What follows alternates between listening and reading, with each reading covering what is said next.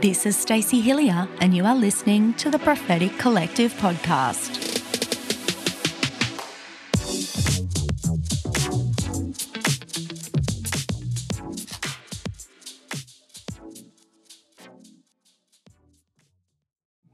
Hey, listeners, thank you so much for tuning in to the Prophetic Collective.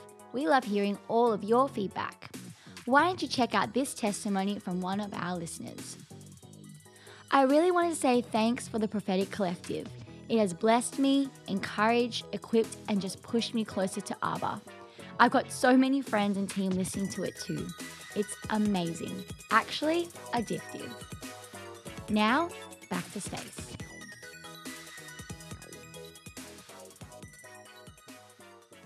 So, we are in the midst of our new series, Revival Reflections, and thank you so much to everybody who's coming on the journey. Today, I am so excited about my guest because you guys already love him.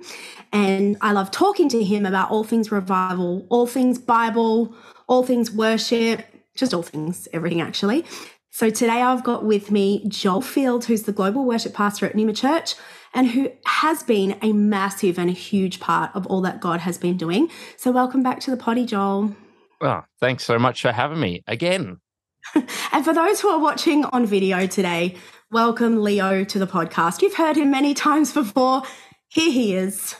Yeah, that's the real guest right here that people I hope that he makes an appearance on the title, Joel and Le- and Leo. Well, he is a revival dog. He was a puppy in the outpouring who was left alone for 12 hours while the Lord poured out his spirit. And let's just say there was a fair bit to clean up after that outpouring in my lounge room. so he deserves to be here and be praying, saints, because we've got workmen next door this morning, which is why Leo's on the podcast. So enjoy. So, Joel, we are obviously in just such a special season, aren't we? And I wanted to get you on to talk. I think we've got you on for three episodes in this series, which is awesome. Amazing. Yeah. And then you and I will chat a bit later about what we've got coming up next, which again, you're going to be part of. But I wanted to ask you just a small question to begin, really. What would you say has been your number one personal highlight during this season of attempting to steward what God is doing? uh, personal highlights, um, so many, but if I can narrow it down to one, uh, I think it's rediscovering some of the songs that of my childhood that really shaped. I knew it. You knew it. Of course you did. yeah, that's been really special for me, like because they yeah shaped my uh, growing up in church and some of the songs that I would play to myself in a small chapel in the middle of Wales, growing up on my Yamaha PSR keyboard, and now fill in an auditorium. And sometimes I launch into these songs and think that probably me and and you are the only two people in the room that might possibly know them. But then to hear church sing along, I'm like, yeah. So I'm, and we'll go on to talk about how that can be a bit of a crutch at times, I'm sure. But um, but if I'm going off personal highlights, that's definitely right up there. Yeah. So give us some examples. Ah, examples. Ah, songs like "There Is a Redeemer." Oh, green. Um, I'm already. you know, at, at conference, uh, the one that we just had, we went into "Open Our Eyes, Lord. We want to see Jesus." Mm-hmm. And and yeah, I've thought I was like, I'm an hour and about going into it, and I was playing the intro or just playing through it on the piano, and I started to hear people singing along. um, they recognized the tune, and I was like, "Oh, I was a mess then, snot everywhere, and um, just yeah, a, an actual mess." So, um, oh, songs like it. that that have been real, real pivotal. You have got me stumped me a few times. I'm like, that's clearly a Welsh thing. Is uh, this yeah. like your version of the Great Southland of the Holy Spirit? Because I got nothing yeah, yeah, land of my fathers. Um, no, I don't know what the Welsh equivalent would be, but yeah, there's a fair few. So it's interesting, Joel. Um, you and I love talking about this that throughout every Old Testament revival or return to God post King David, David's model for worship was restored and presence was put back at the center of God's people and their lives. And you and I will talk about this a bit in these three episodes we're doing together. The singers and the musicians were stationed back in the temple, and God's people threw away their other idols and their worship of other gods. So it's been interesting that the restoration of biblical worship has been a really significant part of what God has done in our midst. And to make a statement like that, it's like, oh, am I saying that our worship was non biblical pre outpouring? Maybe a little. what do you think some of the biggest changes have been in who we were as worshippers pre outpouring and who we are now? I think whenever people ask me to try and sum up, yeah, pre and post, the one thing that I would say is that we're ruined for the presence. Yeah. Um, and I think that once you've tasted and seen the, I'm not saying that that was never there in the past Mm, either, mhm. but I think as God has given us a new taste of new wine, and He always saves the best for last, and yeah. then I think then everything else uh, can't satisfy anything that would have been in the past or that it might have sounded or looked like in the past. You just want the real thing. Yeah. And so I would say that's probably the way that I can sum it up is that you're ruined for the presence. You just want the the genuine um Lord, if if your presence doesn't go with us, then don't take us from here. Yeah. And so I think every time that we gather together corporately, that's what we're longing for. Mm. Um, we're not longing for, you know, tidy sets or, you know, good Epic moments. transitions. Yeah, yeah. Or um, you know, clever mashups and all that Yep. sort of thing. Nothing wrong with those things, but really what we're after is the presence, uh, the the tangible, manifest presence of God. Yeah, it's been a beautiful thing to even just approach worship so differently and for more layers of pressure to come off. Because when you think of yourself as a worship leader, I've got to lead people somewhere. Yes. Or when you think about yourself as a worshiper who just happens to be on a platform that people get the choice to come with or not. And that the only goal is that I worship the Lord the way He wants to be worshipped today. Such a freedom in that, hey. Yeah, so much. And I think as well, it's it's not only about the corporate. It's Yes. even in your own personal life. Then Yes.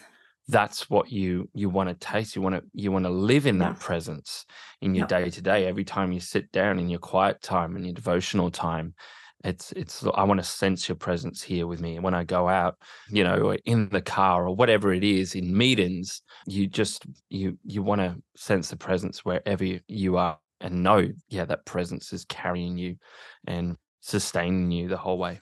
Yes, so good. And I think we'll talk about that a bit more, I'm sure. But while you're here, I'm actually so thrilled that I guess announcing, although there's no big bells and whistles, but straight after this series on revival reflections, we're actually going to focus on a series called Worship Reformation. And you and I are going to do that together because God's been really speaking to me, and I know to you as well prophetically about worship across the great southland of the Holy Spirit. So that's coming up later in the year. So, I mean, we'll touch on some of these topics, but we'll deep dive on them later. But I want to set some foundations. I, was asking the Lord a number of months ago what was next for our worship or who He was making us into as worshippers. Because I felt that, like, we've grown a lot. How we do things has changed a lot. And again, we'll talk about that. But I felt like we'd almost fallen into a new formula Right. because that's the way our brains work and the way God has designed us is to mm-hmm. find shortcuts. One plus one equals two. So even if you're proactively not going after a formula, it's the way our brains naturally work. So we'd kind of settled into what I felt like was a depth that we knew how to control and contain. Mm-hmm. And there's always more. And i'm always going to be pushing that. Like what's next? What's what's the new thing? What's the new depth god wants to take us to? And so whilst we'd left behind one formula we'd fallen into another one. And that actually really doesn't take long does it? So i was really surprised that he said to me I've moved you out of constraint, but now I want you to exercise restraint. When I heard him say that, I was like, nah, don't like that word. I'm going to need six confirmations and a unicorn in my lounge room and Leo to be quiet for a whole podcast before I know Yeah. that that Miracles are normal. Yeah. yeah, that that's the truth. And he continued to talk to me and say, I want you to do less so that I can do more. Yeah. I'm like, whoa, that's uncomfortable Mm. for worship leaders, musicians, singers. So true. So around this time, Joel, we also had the real gift of having Peter Mattis, who's the worship pastor at Bethel Church, come and minister with us a few times. And we're both so inspired and blessed by his ministry. I'm sure he's listening today. So g'day, Peter. How you going? and I think he really began to challenge some of the formula that we'd fallen into. So if you could describe the pattern we seem to be following, how would you describe it? Uh yeah. Well, shout out to Peter. What a gift. Yeah. yeah. Um, I I think the for, like you said, we cast off constraint, and so it's like, well, anything is possible now. We can we can go anywhere, and we have all this freedom to express in a way. And I, I think the perhaps the formula became about you know because we didn't have set lists as things like as in a whole bunch of songs that we would, knew it was very open and very spontaneous it became perhaps about how many sort of tags we could fit together. Yes. And um and about what you know, I think even like we were saying earlier, I was talking about the personal highlights of the, you know, the old school songs.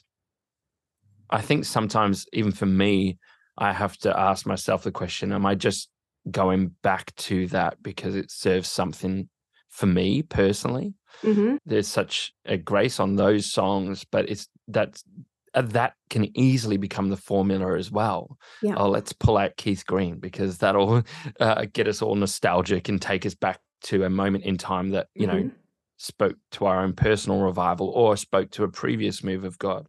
And so I think yeah, we can become very formulaic about anything, um, even in freedom. Yes, um, where you've got room to pretty much do anything and flow again, it can become very formulaic. And so, yeah, you end up just mashing a whole bunch of tags together that might sound really good, but but essentially you're just perhaps stroking something within yourself that yes. is like serving a different purpose rather than really being led by the Holy Spirit in that moment so key, isn't it? Because the Lord is splitting hairs in this season. Mm. So it's not, you know, not necessarily wrong in your personal worship life to return to altar moments. Mm. And those songs are, they're altars in our lives yes. that alter and change the way we live. But in, in these moments of corporate worship, we're actually called to minister to the Lord. Yes. And so, what does He want to be sung to Him? How does He want to be worshipped? And so, I think we have so uh, ascribed or associated worship with emotionalism. Yes. That we take those moments that have felt good for us in the past. Yeah. We press them into today and go, well, that was real worship. Yep. Whereas actually it was just our emotions, our mm-hmm. being feeling good, having good feelings. And it's not that we shouldn't have good feelings in worship, but it's not the goal. Absolutely. Sometimes worship is a surgeon's knife yes. that's uncomfortable. Yes. Um, sometimes it's uncomfortable in a culture of consumerism and individualism to put all the focus on a God that's not you. Yes. For an hour, even in our lives, yeah. that can be yeah. difficult for us. So you do have to be so spirit led because sometimes those moments are so right. Like when we go into, we lay it fall down, we lay our crowns, those kinds of things. Yes. Because you can hear the angels are already singing that. Yes. That can be such a God moment but then you can also be like, that worked two weeks ago. Let's do mm, that again. So true. so true. Oh Lord, what's happened yeah, to us?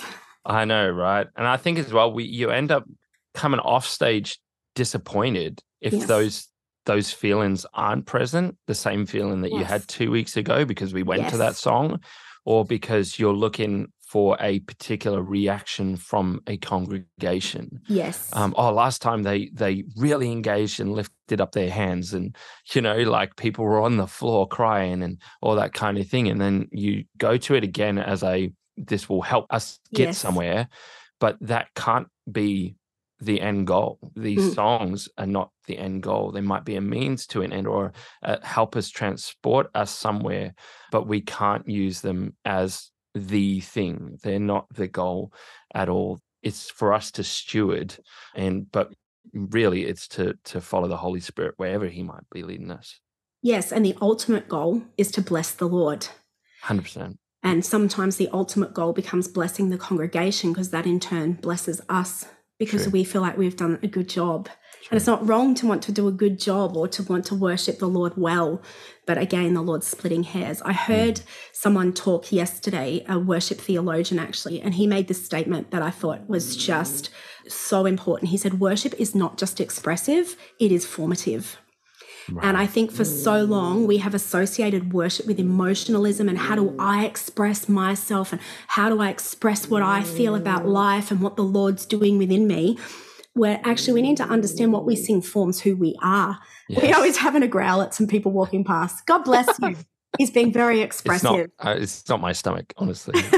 He's being expressive and I'm being formed in the process. But if we actually think about our worship as formative, yes. it's forming who we are yes. as we as we behold the glory Yeah. of the Lord and then sing who he's making us to be and who he is, which is who we are meant to be. Mm. Um, that changes us. It's not all about freedom of expression and feeling Yes. good when we express ourselves. yes. So, this gift that is Peter Mattis, praise the Lord for him. What a beautiful person. What is it exactly do you think he challenged in us? And what did he show us when he was with us that was something new? Uh, a few things. I think one was uh, to embrace the awkward Yes. because I think sometimes we are in such a hurry and such a rush to get to certain moments that we esteem to be more, I don't know, spiritual or Yeah. uh, a heightened sense of of something. And so I think sometimes when we bring things down and we keep things simple, we can that can feel awkward and Yes. unsafe and uncomfortable. And sometimes just singing a melody uh, without words Mhm. um, things like that. Yeah, I remember after the first um, night that he had with us, just driving him back in the car and him challenging me even on, you know, finding more space. And I thought we were doing pretty well in terms of space. I'm like, what do you mean? We've got like 30 to 45 minutes of uh, of a set list. and 30 to Um, 45 acres between each song. exactly. But even just yeah, he was like, "There's actually more that you Mm. can embrace there in in the uncomfortable thing." I think another thing that he challenged within me that I've always repeated to myself uh, since those conversations was asking the question, "What's the motive and what's the fruit?" yes. what's the motive and what's the fruit and like you say about you know how the lord is splitting hairs with us at the moment Mm. even when it comes down to like oh we go to that drum solo Yeah. well, what's the what's the motive behind that and then what's the fruit of making decisions like that um you went to oh praise the name uh, Yeah. because that's the winner Yep. um uh, what's the motive behind that and Mhm. then what's the fruit out of that because i think Mhm. if the fruit isn't transformation Mhm. then we are just it's emotionalism and That's it's right. just going after a feeling in the moment that serves us it doesn't minister to his heart so yeah what's the motive what's the fruit is one of the biggest lessons that i've learned from sir peter mattis I know, absolutely brilliant. I want to talk definitions for a moment to help us lean into this reflection of constraint to restraint. So, a constraint is a limitation or a restriction usually put on us by an external force or person. And I want to say here, this could be even something like a run sheet. It's a restriction or a limitation that's not usually self imposed, but the result of a system, a circumstance, a location, or decisions of those in leadership of us. Now, restraint, on the other hand, is an internal measure or condition that keeps someone or something under control. I think of constraint versus restraint as control versus the fruit of self control. So we had come into this season of having all this freedom, but just because you can doesn't mean you should. So exercising self control, because for example, we're making drum solos sound bad, and they're not when the Lord's in them. But we all know that creates a certain emotion inside of people. That's the way music works, and Yes. God's designed it that way. But it can actually become manipulation and control of a congregation if you go there to produce an emotionalism that ticks a box that you've led well right more self controlled when you know that's what would work musically, but Yes. you also know it's not what's happening in the throne room in that moment. yes It's self control to not choose the bankable, oh, praise the name, Yes. Choose the less known song, embrace the awkward for a moment more. Yes. That's the self control. So, Joel, remembering that self control is fruit of the Spirit, we bear this fruit by abiding in Christ and following the leadership of the Holy Spirit step by step. But control of others is not a fruit of the Spirit and is often rooted in works of the flesh, like impurity, jealousy, fits of anger. You've never seen this in any worship teams. Rivalries, dissensions, envy, and actually, most commonly, fear. Yes. Fear of losing control, fear of losing platform, fear of losing roster or position. Yeah. So, whilst I think worship teams have come through a season of having constraints put on them, particularly when it comes to following the lead of the Holy Spirit, and honestly, Joel, some of those constraints have made us feel safe because Mhm. we know how to win. Yeah. We know how to do the sandwich. We know how to please the front row. Yes. And it means we've actually learned and been raised in cultures driven by fear of man from very good people. So don't hear what we're not saying. Yeah. I've been a part of leading those kind of cultures. Yes. So as a team, we've had to come out of that and have found this wonderful new freedom, but have had to learn how to walk in it. And we're still learning that. Yes. Galatians 5:13 says, "Do not use your freedom as an opportunity for the flesh, but through love serve one another." And if we're honest, we didn't mean this, but sometimes I think we used our freedom to serve our flesh. People pleasing, performance, perfectionism, musical brilliance, the golden calf of worship itself.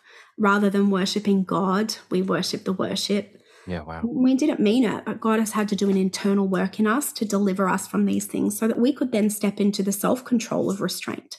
Yes. It's actually a wonderful sign of maturity, spiritual maturity, in a worship leader or a musician when they could, but they don't.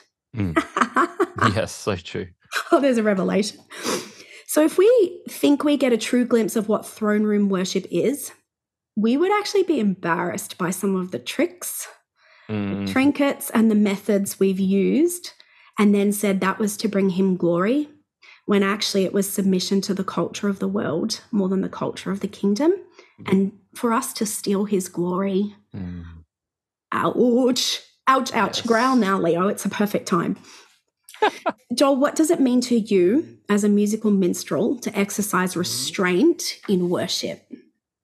Another small question. I think that, uh, well, you've said it already, but just because you can doesn't mean that you should. So I think that, you know, I love passing chords. I love minor fifths and major twos as much as the next guy and love throwing those in. And a major Um, lift, a minor chord and a major lift. Yeah, that's exactly right. Yeah. play this the chord that pleased the Lord. So, but just because you can do those things doesn't mean that you should. And I think often, I know even for myself, I've gone to those things uh, because I want people to know that I can do those things Yeah. or that I can hear those things. Yeah. And it's actually more about serving myself than it is ministering to his heart. So yes, there is a secret chord that David played and it pleased the Lord. But I think often the times it's it's pleasing us. Yes. Yes. and so so yeah, I think that we we tend to throw these things in there more so to serve ourselves or to even serve a moment rather than serving God first and foremost and serving the people. So yeah, I think that's what exercise and restraint looks like for a musician ministering to the Lord. Yeah, beautiful. And I think that we're talking about a topic here that we will delve into in that next series. But your product placement today is magnificent. And you've actually got a book on the shelf there called Abba's Child by Brennan Manning, which is a game changing book. And if you read that as a musician or as a worshiper and thought about when I sing that or when I play that chord to bring myself glory, I've actually brought my false self or my imposter Yes. to a platform Yes. and it by definition cannot be worship. So I will actually link that book in the show notes today because it's not about worship, but it's about you as a worshiper. And that book Yes. will change your life. I revisit it time and time again. Tell me something about that book, Joel. uh yeah, it's a hallmark book for me for sure that Yeah. I keep going back to, and each time I go back to, I, I've highlighted so much now that that I've gone. Now I have to underline what I've highlighted Yeah. previously because it's yeah. So it it it deals with that that imposter syndrome, which Yeah. I think you know worshippers, uh, particularly those who are on worship teams, um struggle with we because we put ourselves out there essentially like we are on platforms and so we create versions of ourselves that we think people want or need to see Yes. and again we'll i'm sure we'll go on to talk about performance and all that kind of thing but that's how we learn to survive in those Yes. uh, arenas on, on those platforms and in those auditoriums and so we never really get to experience the true self that, that god has created us to be Yes. um, and I think that even then makes it hard, even in our personal and devotional life, where we only relate to God through that false self, through that imposter syndrome as well. And so the security that comes from knowing that you are Abba's child, it brings such breakthrough. And so, yeah, it's, uh, I would say, one of my top five books Yeah, me too. that I would go to time and time again. Me too. So we'll make sure we link it in the show notes because do yourself a favor, get that book. It will change your life and actually leads to the next question. And I just want to say before I ask this, I'm so glad I'm asking this question and not answering it. Thanks a lot. so let yeah, let me just put that first and then I'm going to ask you. Joel, do you think oh yes, Leo, get amongst Oh, it. no. Yep. He's into it. He knows this is a pivotal up. Yeah, moment. yeah, yeah. hmm Do you think you have ever suppressed God's leadership in leading worship to elevate man's leadership? Ah, Lord. Um, Grace, why do you do this to me? Um, yeah, uh, I shudder. because I trust you, that's why. I shudder to think of the amount of times where that's been the case. Um, yeah, me too. not even just individual times i think seasons uh, Yeah. i think when i look back on you know my worship leading journey and i have to you know just humble myself before god because the amount of times and seasons where i have made it about elevating man's leadership whether that's my own leadership or others as well i think that even I think even with the, you know, we're talking about pre outpouring and, and post outpouring and what we are now and splitting hairs. I think even the questions that we used to ask ourselves, like, what is God doing in the room? I found myself being Uh-huh. like, I don't even know if, I don't think that's the right question to ask anymore it's not. because. And I I'm came up with the question. I'm so sorry. No, no, no. but um, I'm just bringing you under the bus with me here. No, I love it. um, I'm prepared to be real because this is how much God's changed us. Like my heart Yes. was pure in all this. I did have our team asking those questions and they're Mhm. not the right questions. So Mhm. Please don't anyone hear judgment in what we're saying today, like we've discovered some secret that no one else is ever going to discover. Oh, like we've no, been absolutely. so humbled, haven't we? And and I don't have any issue sharing it because God actually gets glory in our weakness. So much so. Yeah. Um, yeah, because I think in answering those questions, so I don't think the question itself is wrong, like in in of itself, because I think it did come from a pure space. But but I think that we took our cues Yep. Either, like you Yep. said before, from looking at the front row or looking into the congregation Yep.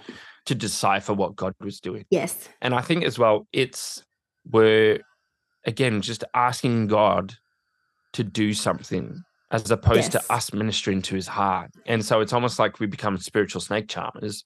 Yep. Um, to like if we sing the right songs, if we play the right melodies, um, then God will do something. uh, Yes. as opposed to just purely now my question is did I minister to his heart when I come off Yes. stage? Did I was Jesus pleased with my offering? And that's not coming from a insecure place No. of like, oh God, did I do the right thing? But Mm. Lord, I just my heart is that that you would break the alabaster box of my life. Yeah. And so that the fragrance that comes out then uh, you can be pleased with. And then by by virtue of that alabaster box being broken, then others can be touched with the the the incense from there as well. So yeah, I don't know if that answers the question, but, It but does, yeah, it's ultimately my primary role is to minister to Jesus. And I think that, you know, the Holy Spirit is the ultimate worship leader, right? Yep. So relying on the Holy Spirit, following his leadership is always going to, you know, elevate God's leadership above man's leadership. Yes, yes. It's a very sobering and again splitting hairs thought that we're called to minister to the Lord, but often we actually minister to ourselves. Mm. We placiate ourselves and we lick our own wounds and we play and sing things that make us feel better about the injuries in our life when actually that's the role of the Holy Spirit. And so we we're stepping on the Holy Spirit's toes in a few ways in those moments, which is quite sobering. Oh Mm. Lord, thank you for grace and mercy. Yes. So, Joel, ultimately, when we seek to be seen, we seek his glory. How do we do less or exercise restraint, but still bring excellence? And I would say this is one of the tensions we're really walking right now. Yes. Yeah. Um, yeah, excellence is such a double-edged sword in a way. You know, I've shared on excellence before, and I am a big believer in excellence. But I think it's, I think we also need to redefine what excellence is, because I think it's a, a bit of a misnomer, especially in worship teams, because I think we think of excellence as doing it better than the next person Yep. uh, more often than not. Um, whereas I think excellence is actually a threefold thing. In the same way that we are made up of three parts of spirit, soul, and body, I think excellence is a three a threefold thing. Where yes, one part is the skill of our hands. I think the the next layer in that is the soul, and so uh, where our you know emotions uh, lies and everything like that. So having excellence in the soul as well. So excellence in the hands, eh, you know, with with our physical skills, that means that that's why we we can look at an incredible, you know, musician or you know singer and be stunned by their gift. You know, whether Yeah. that's you know watching something on Instagram or YouTube and whatever, and you can you can be so amazed by their phys- like how fast that they play or Yeah. the runs that they do and all that kind of thing. That's skill. And then with the soul side of things, music, as we've already said, speaks to our soul and speaks to our emotion. And that's why you can go to an incredible concert by an artist, your favorite artist, and have an emotional reaction. You know, you can go to Coldplay and be in that stadium and have an incredible emotional experience. And what often happens is that people mistake that for the anointing. And so, because we've had an emotional reaction, Yes. we think that's uh, yeah, Yeah. anointing. But then you've got to have excellence in spirit, and it's got to be paired with the skill, uh, the practical skill, with the emotional wholeness. And then when that's then got excellence in spirit, it's supremely powerful. You know, uh, and so that's where the Holy Spirit then can minister, and where we can minister to God and then minister to others as an overflow of that. And so I think excellence needs to be looked at again, and that it's not just a skill thing, and it's not even just a soul thing.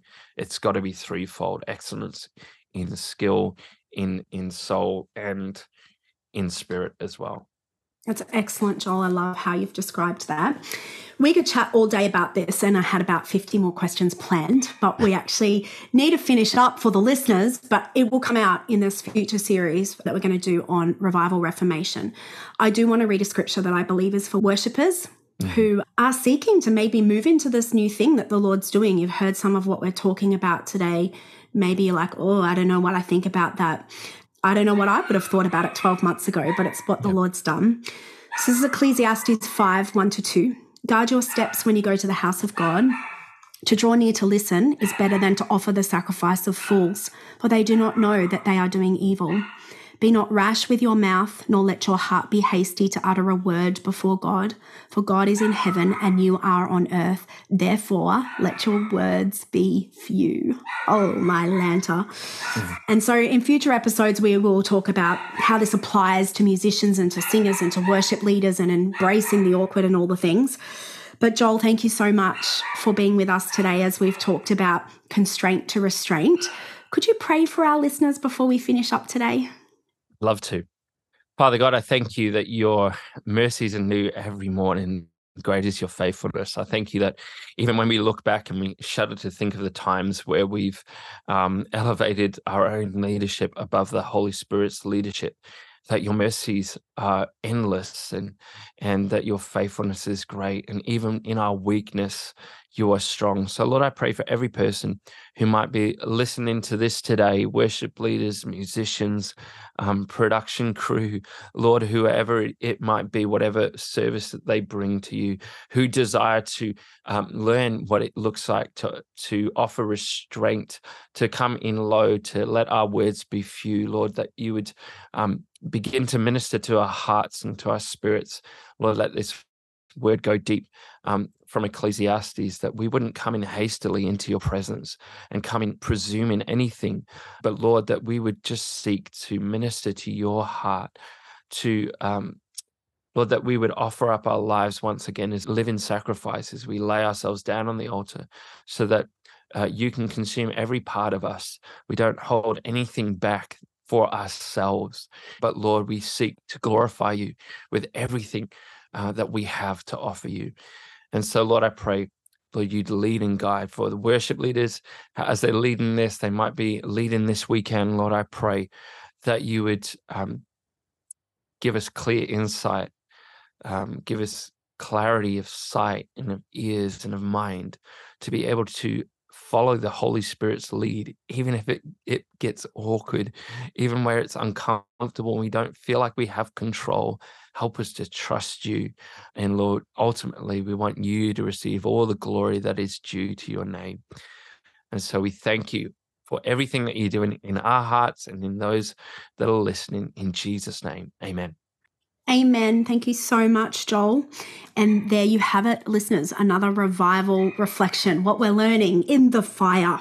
We've moved from constraint to freedom, but in a season of freedom, the mature will show restraint. They will do less so that God can do more. And every musician and singer said, Oh boy. so thanks, Joel, for being with us. You're a legend. Thank you for having me. You'll be back very soon. And next week in our episode, we're going to talk about hunger and fire, the key ingredients in a revival, but who instigates them? Please do all the things for the potty, really helps us to get more people listening. And I will talk to you all really soon. See